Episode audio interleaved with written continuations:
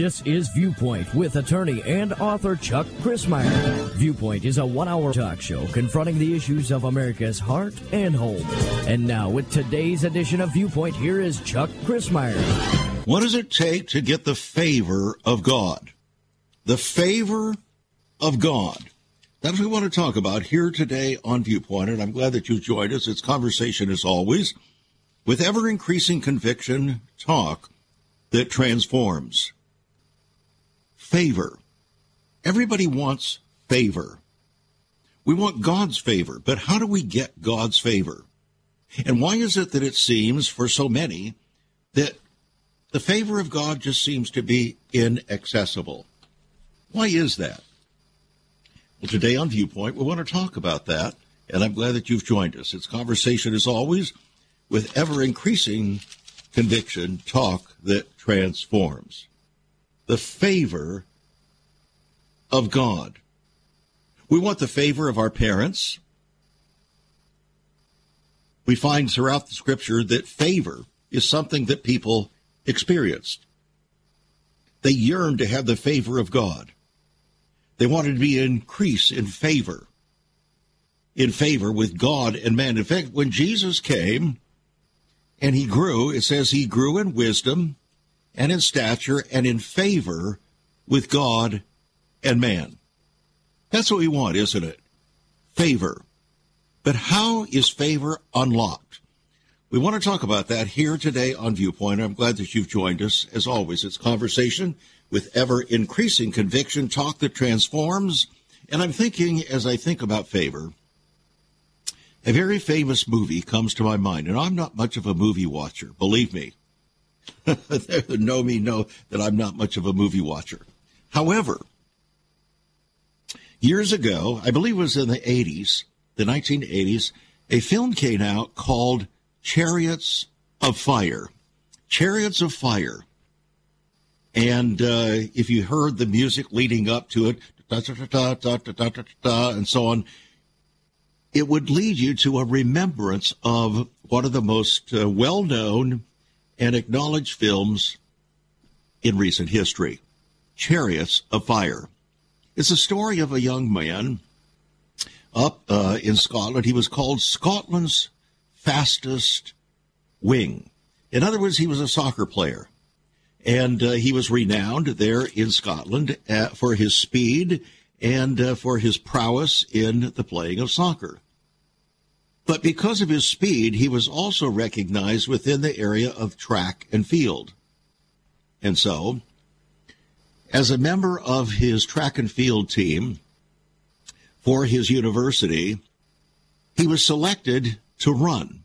In fact, the entire picture, the entire story of Chariots of Fire is about this young man, Eric Liddell, a Christian young man dedicated to the Lord, who said, when I run, I feel his favor.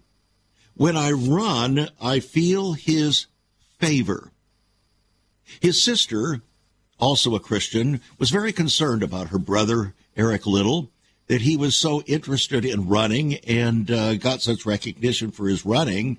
And she was very concerned that it was going to take him away from his faith in the Lord. But he had to tell her, he said, sister, when I run, I feel his favor. And that favor was communicated throughout the movie. For those of you that have seen it, I urge you, you might even want to see it again. I saw it so many times, had my grandchildren see it, because I wanted them to be encouraged by how this young man received not only the favor of men, but the favor of God. But that wasn't the end of the story. Ultimately, he was selected to run for his country in the Olympics. I believe it was in 1924. But in any event, it was years ago. He was selected to run for his country, Scotland, in the Olympics. And they scheduled his particular run for the Sabbath, which in his mind was Sunday. Sunday. And he said, I can't do it. Because the Lord says, Remember the Sabbath to keep it holy. For to him, then, running on the Sabbath would be desecrating the name of the Lord, would not be showing favor to the Lord, and therefore he cannot expect the favor of the Lord in return. And so, he said, I can't run. The highest echelons of power in Scotland did everything they could to persuade him to run. For national glory and for his showing favor to his country, loyalty to his country. He said, no, my loyalty to God exceeds that of my loyalty to my country. I cannot run. And so he resolved he would not be running. They were very distressed because he was Scotland's fastest yard, a wing rather, Scotland's fastest wing. And he was the hope of glory for Scotland. But he said, I will not run. I just can't do this. When I run, I feel his favor, but I can't feel his favor if I'm running on the Sabbath. And so he determined not to run. After being persuaded, and then ultimately something opened up. I don't know whether it was, I suppose you could say it was God's favor. God's favor opened up with the powers that be in the Olympics, and they changed the run that he was going to do, and they opened it up for him to run on another day. As he got into the starting blocks, Charlie Paddock, the famous runner from the United States, before getting into the starting blocks, walked over to Eric Liddell and handed him a piece of paper.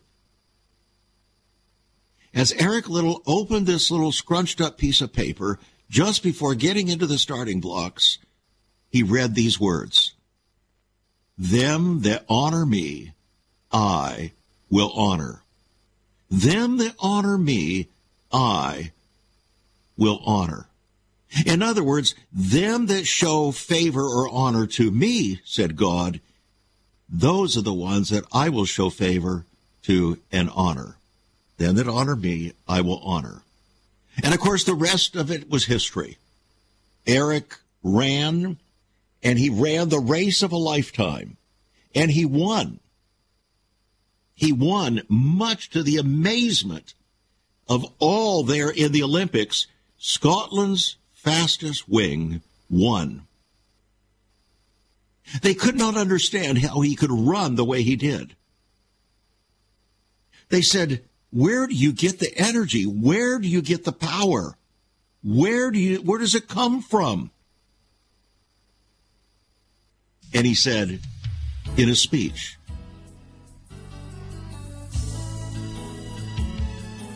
they shall run and not be weary. They shall walk and not faint. Who? Well, them that honor me. Them that honor me. Them that show God favor, he in turn will return the favor. Do you desire the favor of the Lord? Let's talk about it. This is Viewpoint. Once upon a time, children could pray and read their Bibles in school. Divorces were practically unknown, as was child abuse. In our once great America, virginity and chastity were popular virtues, and homosexuality was an abomination. So what happened in just one generation? Hi, I'm Chuck Crismier, and I urge you to join me daily on Viewpoint, where we discuss the most challenging issues touching our hearts and homes. Could America's moral slide relate to the Fourth Commandment? Listen to Viewpoint on this radio station or anytime at SaveUS.org.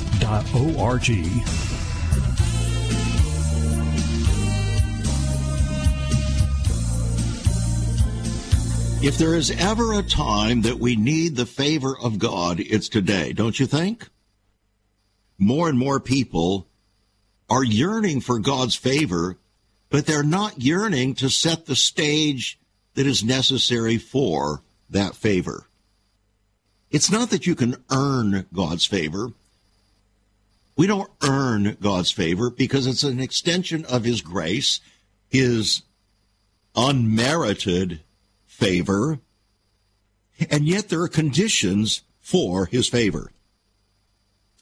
The Bible says that before honor is humility. Before honor is humility. Well, humility is not something that's characteristic of the American mind and heart. Quite the contrary. It's puffery, and it's pride, and it's arrogance. Unfortunately, many throughout the world see that as part of the character of the American people. Not every person in America, but it is a very characteristic thing of American people. So what is it about our lives that sets the stage for God's favor? When we find that out, then we're going to be talking about prayer that brings about the favor of God, that unlocks the favor of God. And before we get there, I want to make available a little book to you called Prayers That Unlock Favor, Releasing the Supernatural and Accelerating Your Destiny, a $13 book, yours. It's a $15 book, yours for $13 on our website, SaveUS.org, Prayers That Unlock Favor. Now, this is not a self-help program today. It's a God help program. We need the favor of God because in and of ourselves, we realize that without his favor, we are nothing. Without his favor, we're nothing. And we need to walk by faith. And that's why without faith, it's impossible to please God. Because they who come to God must not only believe that he exists or that he is, but that he's a rewarder of them that seek him. And if we're really seeking him the way he wants us to seek him, what we're actually doing is seeking his favor. We'll take a look at what that looks like, what that favor looks like. But before we do, we need to talk about the foundation for that favor. And one of those foundations is, I think, righteousness. If righteousness is the habitation of God's throne, which it is, the Bible says righteousness is the habitation of God's throne, then it's the foundation for favor. In Psalm 5:12, it says, "For you, Lord, will bless the righteous. With favor you will compass him as with a shield." Don't you think that this is a time in which we should yearn that God will compass us as with a shield? And yet the whole idea of righteousness doesn't seem to be something that a lot of people understand. There are two aspects to righteousness. One is right standing with God. That is, when we have received Jesus Christ as our Lord and Savior, confessed our sin, he's faithful and just to forgive our sin, cleanse us from all unrighteousness. And so we have a reconciliation and a restoration to favor with God. But then there's another aspect to righteousness, and that is the life of righteousness. It's not the right standing with God. It is the right living with God. And without the right living according to God, we cannot say that we are walking in righteousness. So, what is righteousness? Years ago, and I've shared this story a number of times here on the program, years ago I was on my way to a pastor's prayer gathering, a monthly prayer gathering in Richmond, Virginia, for the pastors in the general area. And so as I was crossing the James River at about 7:30 in the morning on my way to the prayer gathering at 8, I asked the Lord a simple question. And by the way, this is frequently how I pray to the Lord. I asked him a simple question. I said, "Lord, how is it that after all of these years and years and years of crying out to you for revival in Richmond, Virginia. And after you called my wife and I to this place, the birthplace of America, to deliver a message to the city, and by reason of the city, to the rest of the nation. How is it that we have no revival? And how is it that we have no revival in America after 40 years of national days of prayer? When people were saying, there is so much prayer going up that God has to hear our prayer and give us revival. It was a very simple prayer. Why, Lord, don't we have revival? And he gave me an instant answer. There it was. My pastors are not preaching righteousness. My pastors are not preaching righteousness. Simple answer. So as I'm thinking about that for 10, 15 seconds, he said, and that's the reason why my church is not walking in my favor. And so I'm thinking about that, and he said, that's the reason why also why my church has no power or authority to speak into the life of your country. No favor. You're not walking in righteousness. So I get to the meeting, and we're having a time of coffee and just general nice conversation around. And I'm chatting with one of the lead pastors in our city, who was the pastor of a large evangelical congregation that had its roots in the holiness movement back in the late 1800s. And so I'm sharing this little story with him about my crossing the James River and my chat with the Lord. And he said, and I said, my pastors are not preaching righteousness. And he hung his head, and here's what he said.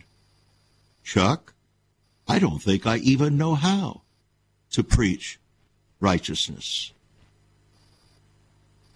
I will never forget the moment. Friends, that's why we don't have the favor of God.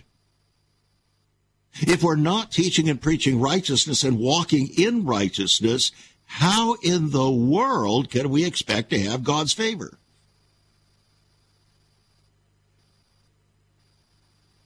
Just asking. Maybe that's the reason why we're in the mess we're in. Because we're not experiencing God's favor. As a matter of fact, maybe it's just the opposite. Maybe we're actually rejecting God's favor because we're rejecting His word, His will, and His ways in our individual lives and doing what we please. Can Pope Francis expect God's favor when he announced yesterday that from now on, priests and bishops and popes in the Roman Catholic Church can bless the practice of homosexuality and homosexual relationships and marriages? Can he expect the favor of God? Whose favor is he seeking? He's certainly not going to get the favor of God to go against what God says. For God says, it's an abomination. You're beginning to see the point. The point is that whenever we disagree with God, we are also dissing His favor. Now, maybe we want His favor, but we're dissing His favor because we are actually setting the stage for His rejection. Now, this isn't all that hard to figure out, is it? Think of it. You're a mom, you're a dad, a grandparent. And if your children are dissing your call to obedience, if they refuse to do what you ask them to do or continue to do what you ask them not to do, is that currying your favor? No. Can they reasonably expect your favor? To have you do them a favor? No. And if you're a real parent, from God's viewpoint, you would not cooperate with them until they were reconciled to you repented, confessed their sin against you, their rebellion, and get in line with your word, your will, and your ways. So, to gain the favor of God, we need to walk in his ways.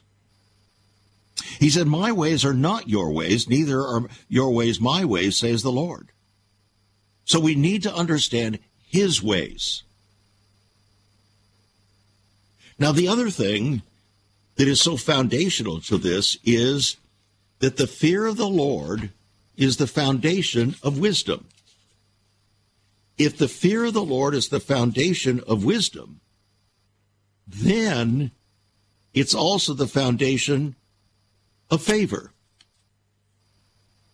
Whoever finds me, wisdom finds life, and will obtain favor of the Lord, wrote the writer of Proverbs.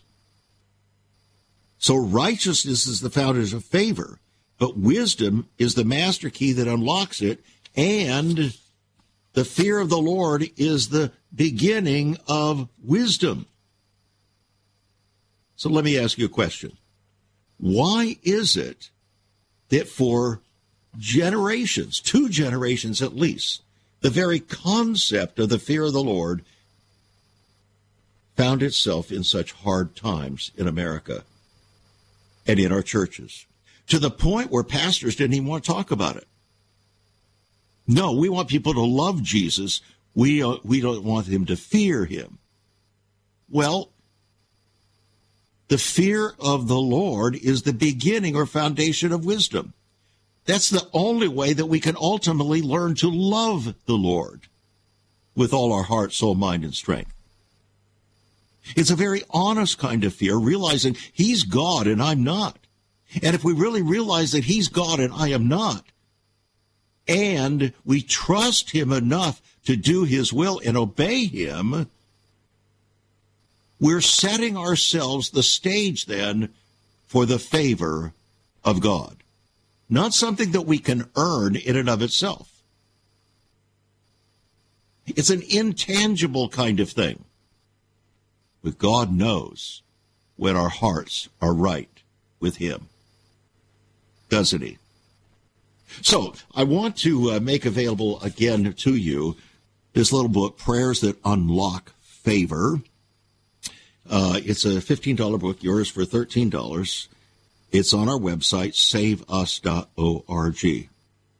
SaveUS.org. You can give us a call at 1-800-SAVE-USA, 1-800-SAVE-USA, or you can write to us at Save America Ministries, P.O. Box 70879, Richmond, Virginia 23255. Writing a check at $5 for postage and handling. Are you frustrated?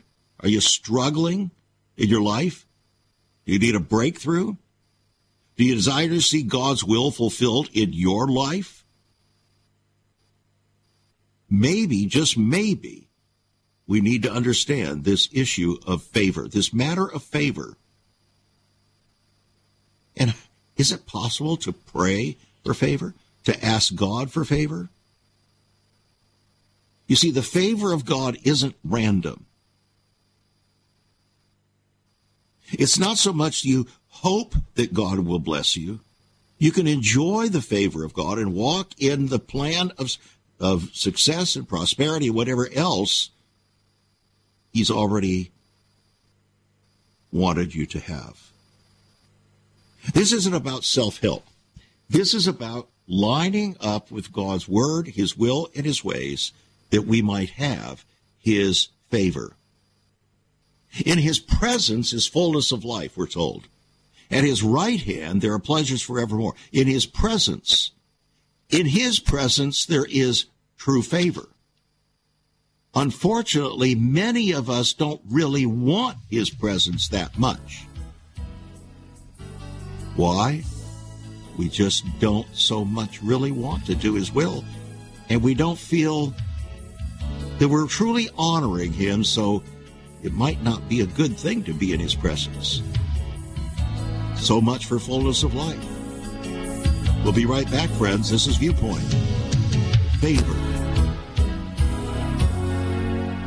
There is so much more about Chuck Crismier and Save America Ministries. on our website, SaveUS.org. For example, under the marriage section, God has marriage on his mind. Chuck has some great resources to strengthen your marriage. First off, a fact sheet on the state of the marital union, a fact sheet on the state of ministry, marriage, and morals. SaveUS.org. Marriage, divorce, and remarriage. What does the Bible really teach about this? Find all of this at SaveUS.org. Also, a letter to pastors, the Hosea Project, SaveUS.org, and many more resources to strengthen your marriage. It's all on Chuck's website, SaveUS.org. Again, you can listen to Chuck's Viewpoint broadcast live and archived. Save America Ministries website at SaveUS.org.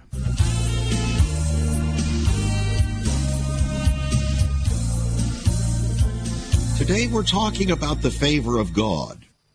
If there's ever something that we need in times like these, we need the favor of God, don't we? As persecution is rising around the world and even in the United States of America, we need the favor of God. But before that kind of honor, favor received from the Lord is a kind of honor that issues out of our first honoring him. Because them that honor me, said the Lord, I will honor. And before honor is humility. So humility is one of the foremost foundations for the favor of God. I have in my hands the front cover and feature article of Newsweek magazine back on March 31st, 1997. Now, that's a while back.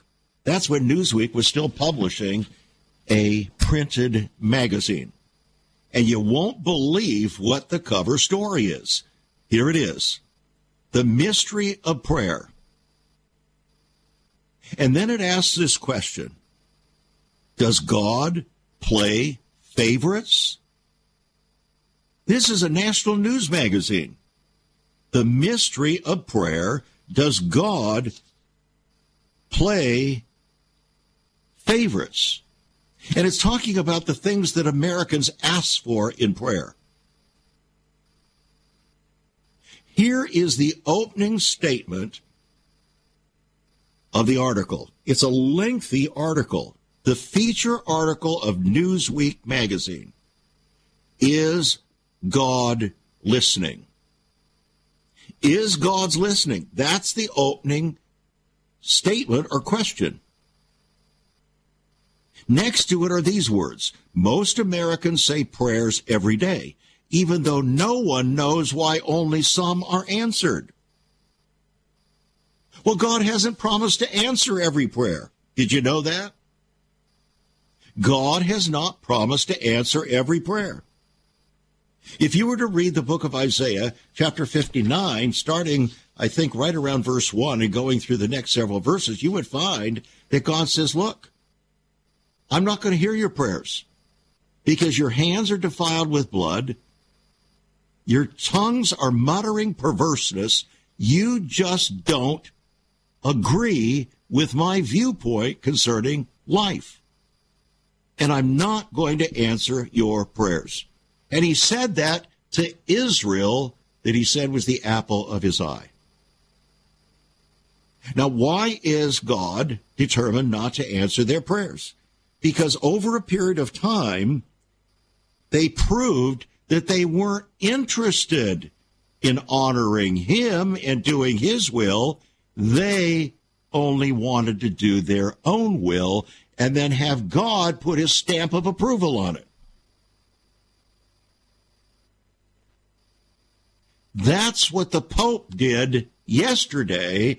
He put his stamp of approval in the name of God, in the name of Christ, as the vicar of Christ. He put his stamp of approval on that which God says he hates. It's an abomination, the practice of homosexuality. Why did the Pope do that?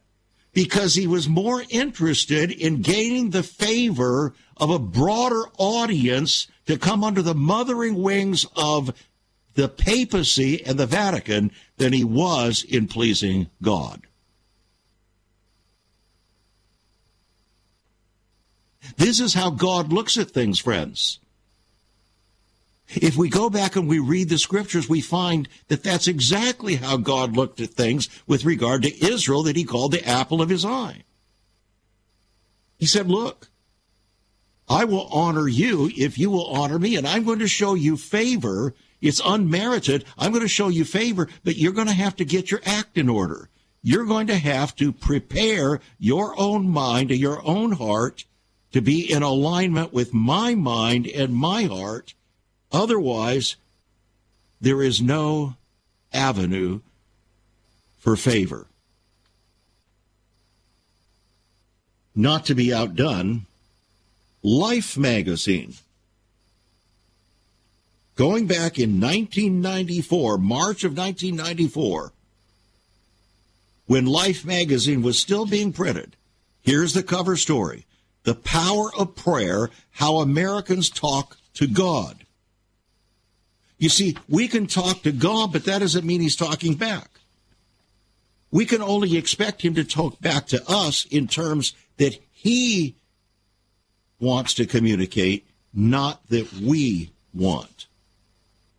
When our wants line up with his wants, then his favor can be poured out upon us. But his favor is not going to be poured out on the children of disobedience. In fact, his wrath will be poured out on the children of disobedience. So you see, the time for us to seek God's favor is now, more than ever. If we're on the near edge of the second coming, we need to take this seriously. It's time to seek the Lord. It's time to seek his favor, but we better make sure that our own lives are prepared to seek his favor with honesty and integrity. U.S. News and World Report, another news magazine. I have the cover story in my hands right now, the April 26, 1999 issue, when it was still in print. There's a picture of a woman on the front of the magazine with her hand behind her ear as if, I can't hear you. What are you saying? I can't hear you. And the cover story asks this question, The racket of everyday life may be wrecking your hearing. And so I realized, this is a powerful message. This is a powerful message to American Christians. Everyday life is growing noisier, and as it does, more Americans are losing their hearing sooner.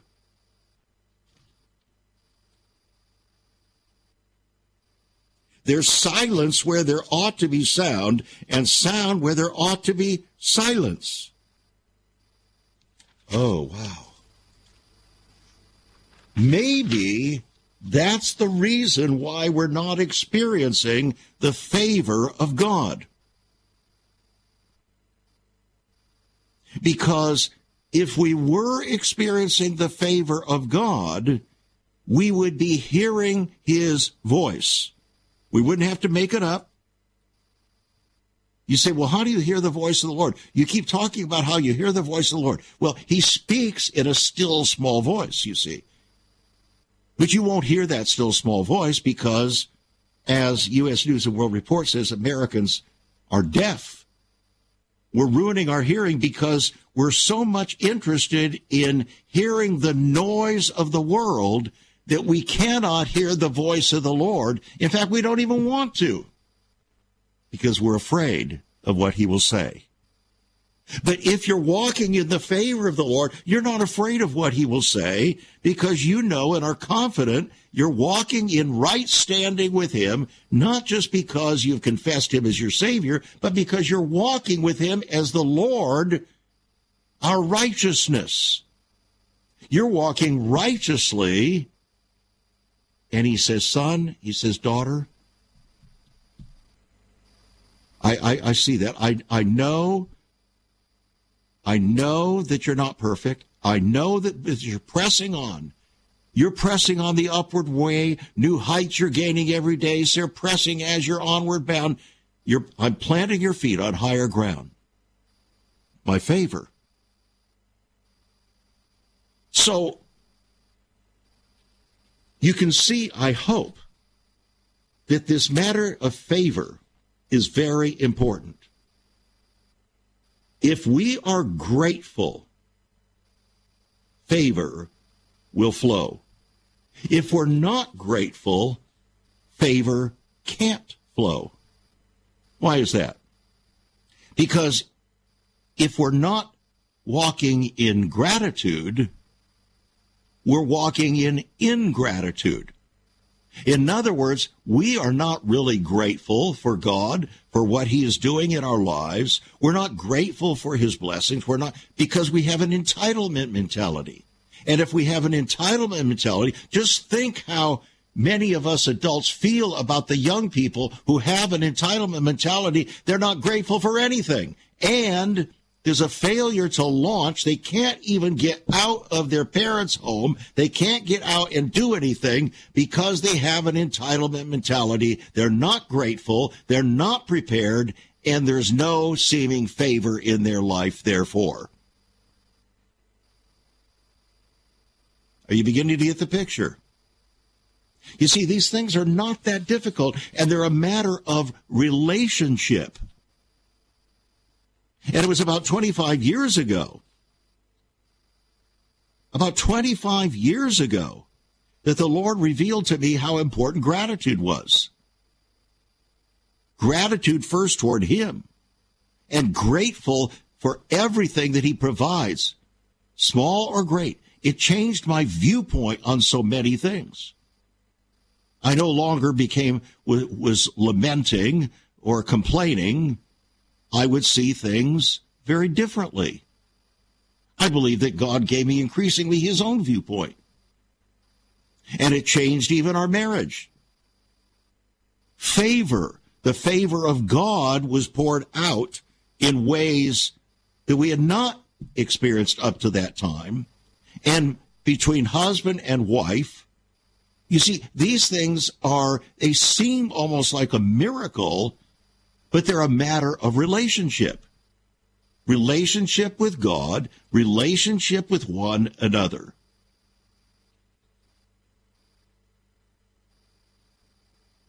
Mercy and truth.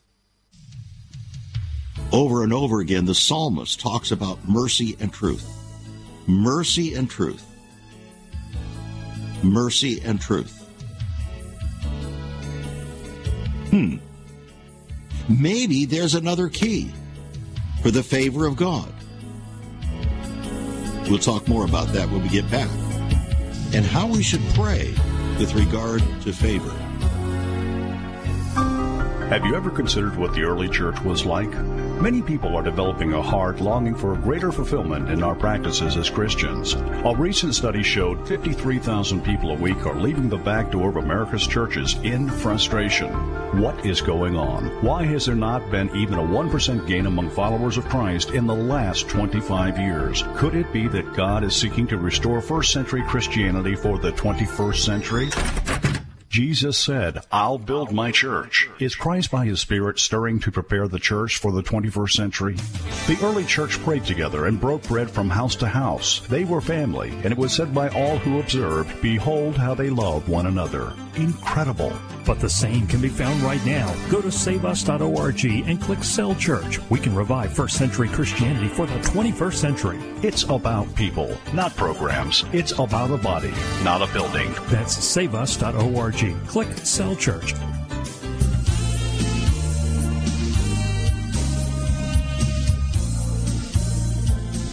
Receiving the favor of God. I don't know about you, but I desperately need the favor of God. Over and over again, as my wife and I are together in the morning, every morning, no matter what, If we're not in the same city, we get together over the word by telephone. It doesn't matter where we are. This is a dedication that we have because we know that unless we continue with this practice that God has put into our hearts, it's going to jeopardize our favor with God. It's not that we can earn it by ritualistically going through some motions. It's not a ritual. It's a practice. It's a practice that we find essential to walk in the favor of the Lord, to walk in the presence of the Lord, because in his presence there's fullness of joy. Without his presence, there's not fullness of joy. There's a lot of other stuff going on, but there's not fullness of joy.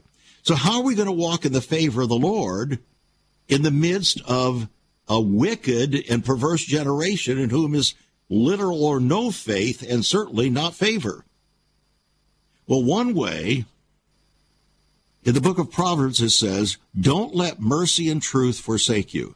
Bind them around your neck, write them on the tablet of your heart, so you will find favor and good understanding with God and man. Mercy and truth. You see, there's something about mercy and truth that bring favor with God. A lot of people want to walk in mercy, but they don't want to walk in truth. You remember what John said about Jesus' first coming? He said, we beheld his glory full of grace and truth, full of unmerited favor and truth. But you see, you can't have the unmerited favor and you can't have the mercy without the truth, because there is no definition for the mercy or the favor without the truth. But somehow we want to have that. The Hebrew word for mercy is hesed, which means kindness toward God. It also means favor. So as we show favor to others, we'll reap favor. Do unto others as you would have them do unto you. It's just a law of sowing and reaping. Are you kind to other people? Do you show them mercy and compassion? In the context of truth, selfish people don't walk in favor. They don't walk in favor with God, and they don't walk in favor with man. Hardness of heart will stop the flow of God's favor. It just shuts up his bowels of compassion, and ours too. So, when we talk about this matter of favor, we want to link it now to the matter of our prayer. Can we actually ask for God's favor? Well, I believe that we can ask for God's favor, but what would we ask for? Are we asking for his blessing? Well, that would be the favor of God, wouldn't it? Blessing. Are we asking for his hand? Or are we asking for his heart? Most of us, when we pray, we're asking for the hand of God, but what we're really asking for is the handout of God. God doesn't want to give handouts. He wants what we receive to come from his heart, because our hearts are so closely linked with his heart that favor just flows. So, I'm thinking of a song that we used to sing when I was growing up. It goes like this. Make me a blessing, make me a blessing to someone today. Make me a blessing, O Lord, I pray. Make me a blessing to someone today. Now, that's the kind of prayer that God can hear, because it's not a prayer of selfishness. It's a prayer of compassion. It's a prayer that weds mercy and truth. Make me a blessing. When my wife and I pray, oftentimes in the morning, that's exactly how we pray. Lord, somehow, amidst all the business as usual in our life today, would you help us to see people the way you see them? Would you help us to recognize, to see people through your eyes, that we might be your hand extended? You see, when you're walking in God's favor, you really don't need to spend a whole lot of time praying for his hand. What you really want to be praying for is his heart.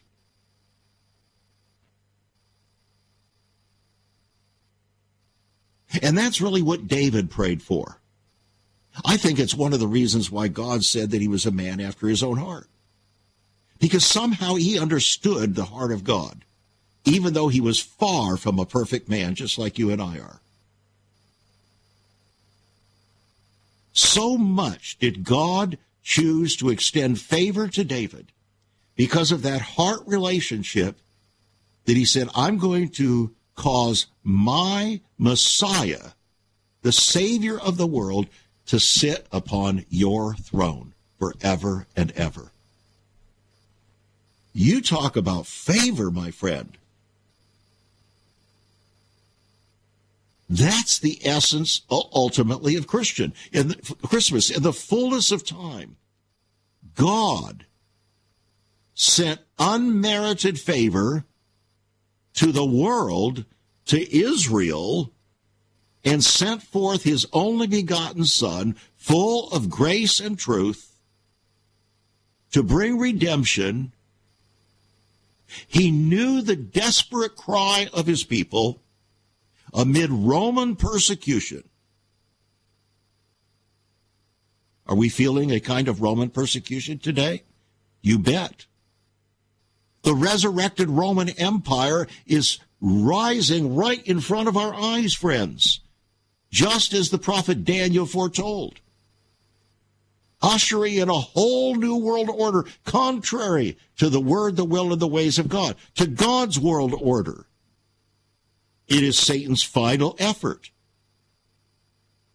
And if ever you and I need the favor of God, it's now, isn't it?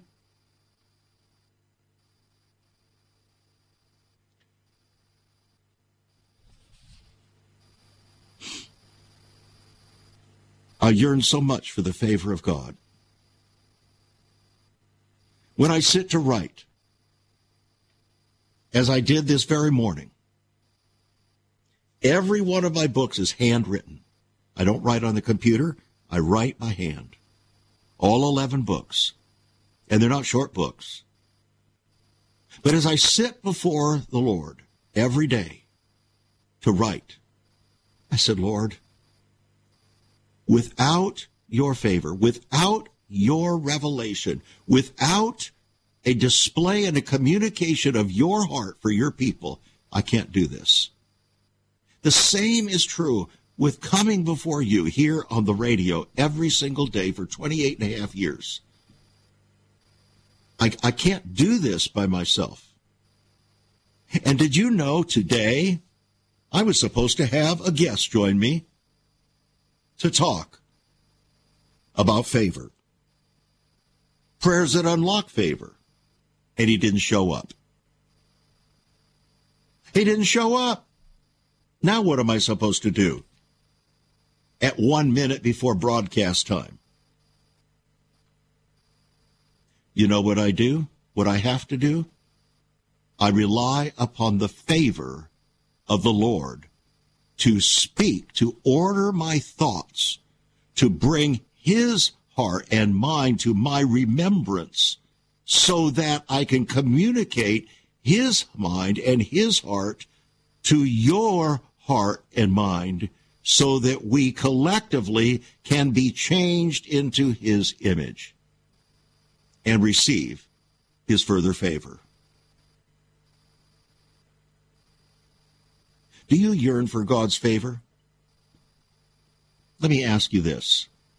Is there anything in your life today, as you've been listening, and I suspect and I do believe that the Holy Spirit speaks, has he said anything to you, maybe in a still small voice, maybe reminding you of something where your life is out of order? Maybe your attitude toward others, maybe your attitude toward your spouse, maybe your attitude toward God himself. Maybe you're out of sync with his word, his will, and his ways in one or more ways. And he's reminding you of that. You can respond to that even at this moment, whether you're in your car, whether you're in your home, wherever you happen to be. Maybe taking a walk. It doesn't matter. He'll hear your plaintive cry. If you come clean with him, he's willing, if you'll confess clearly without excuse, he's yearning for his children, his sons and his daughters, to come clean with him so that there's nothing between me and the Savior. We used to sing a song, nothing between, nothing between. Let there be nothing between me and you, Lord. It's in that position of a sense of wholeness and dependability, depending upon God, that we can receive his unmerited favor. We want to talk a lot about the word grace, and we say, well, that's unmerited favor. Well, yes, it is, but it's for a purpose. It's not to overlook our sin. Grace is not for the purpose of overlooking our sin. That's why we need mercy. And we need truth. Grace is God's unmerited favor to enable us to fulfill and do his will, to walk in the fullness of the Holy Spirit, to walk in the fullness of the Lord, to walk in the joy of the Lord, which is our strength. We desperately need the favor of the Lord, don't we? Maybe you don't have the favor of your children. Maybe you don't have the favor of your spouse. There are a lot of pastors out there that don't have the favor of their spouses. 70% of Christian women married to pastors say their marriages aren't very good. Why? In other words, they don't have much favor. It's true. This is a situation for all of us, friends. There's no pride in receiving favor because we know we have no entitlement. Favor comes unmerited, no entitlement. Sometimes we have to wait for the favor of the Lord, like Joseph. Remember, he went through 17 years of being tried until the favor of God was manifested in and through his life for blessing and practical salvation of his people. The same can be true in our lives. We have to be patient to receive his favor. I hope this has been a blessing and encouragement to you. Get a copy of the book, Prayers That Unlock Favor. It's a $15 book, yours for $13 on our website, SaveUS.org. Call us, 1-800-SAVE-USA, and become a partner, friends. Yeah, you become a partner. Don't wait on the other guy to do it. He's not doing it. God bless. Be a blessing. And as you allow yourself to become a conduit, he'll show you favor. You've been listening to Viewpoint with Chuck Crismier. Viewpoint is supported by the faithful gifts of our listeners. Let me urge you to become a partner with Chuck as a voice to the church declaring vision for the nation. Join us again next time on Viewpoint as we confront the issues of America's heart and home.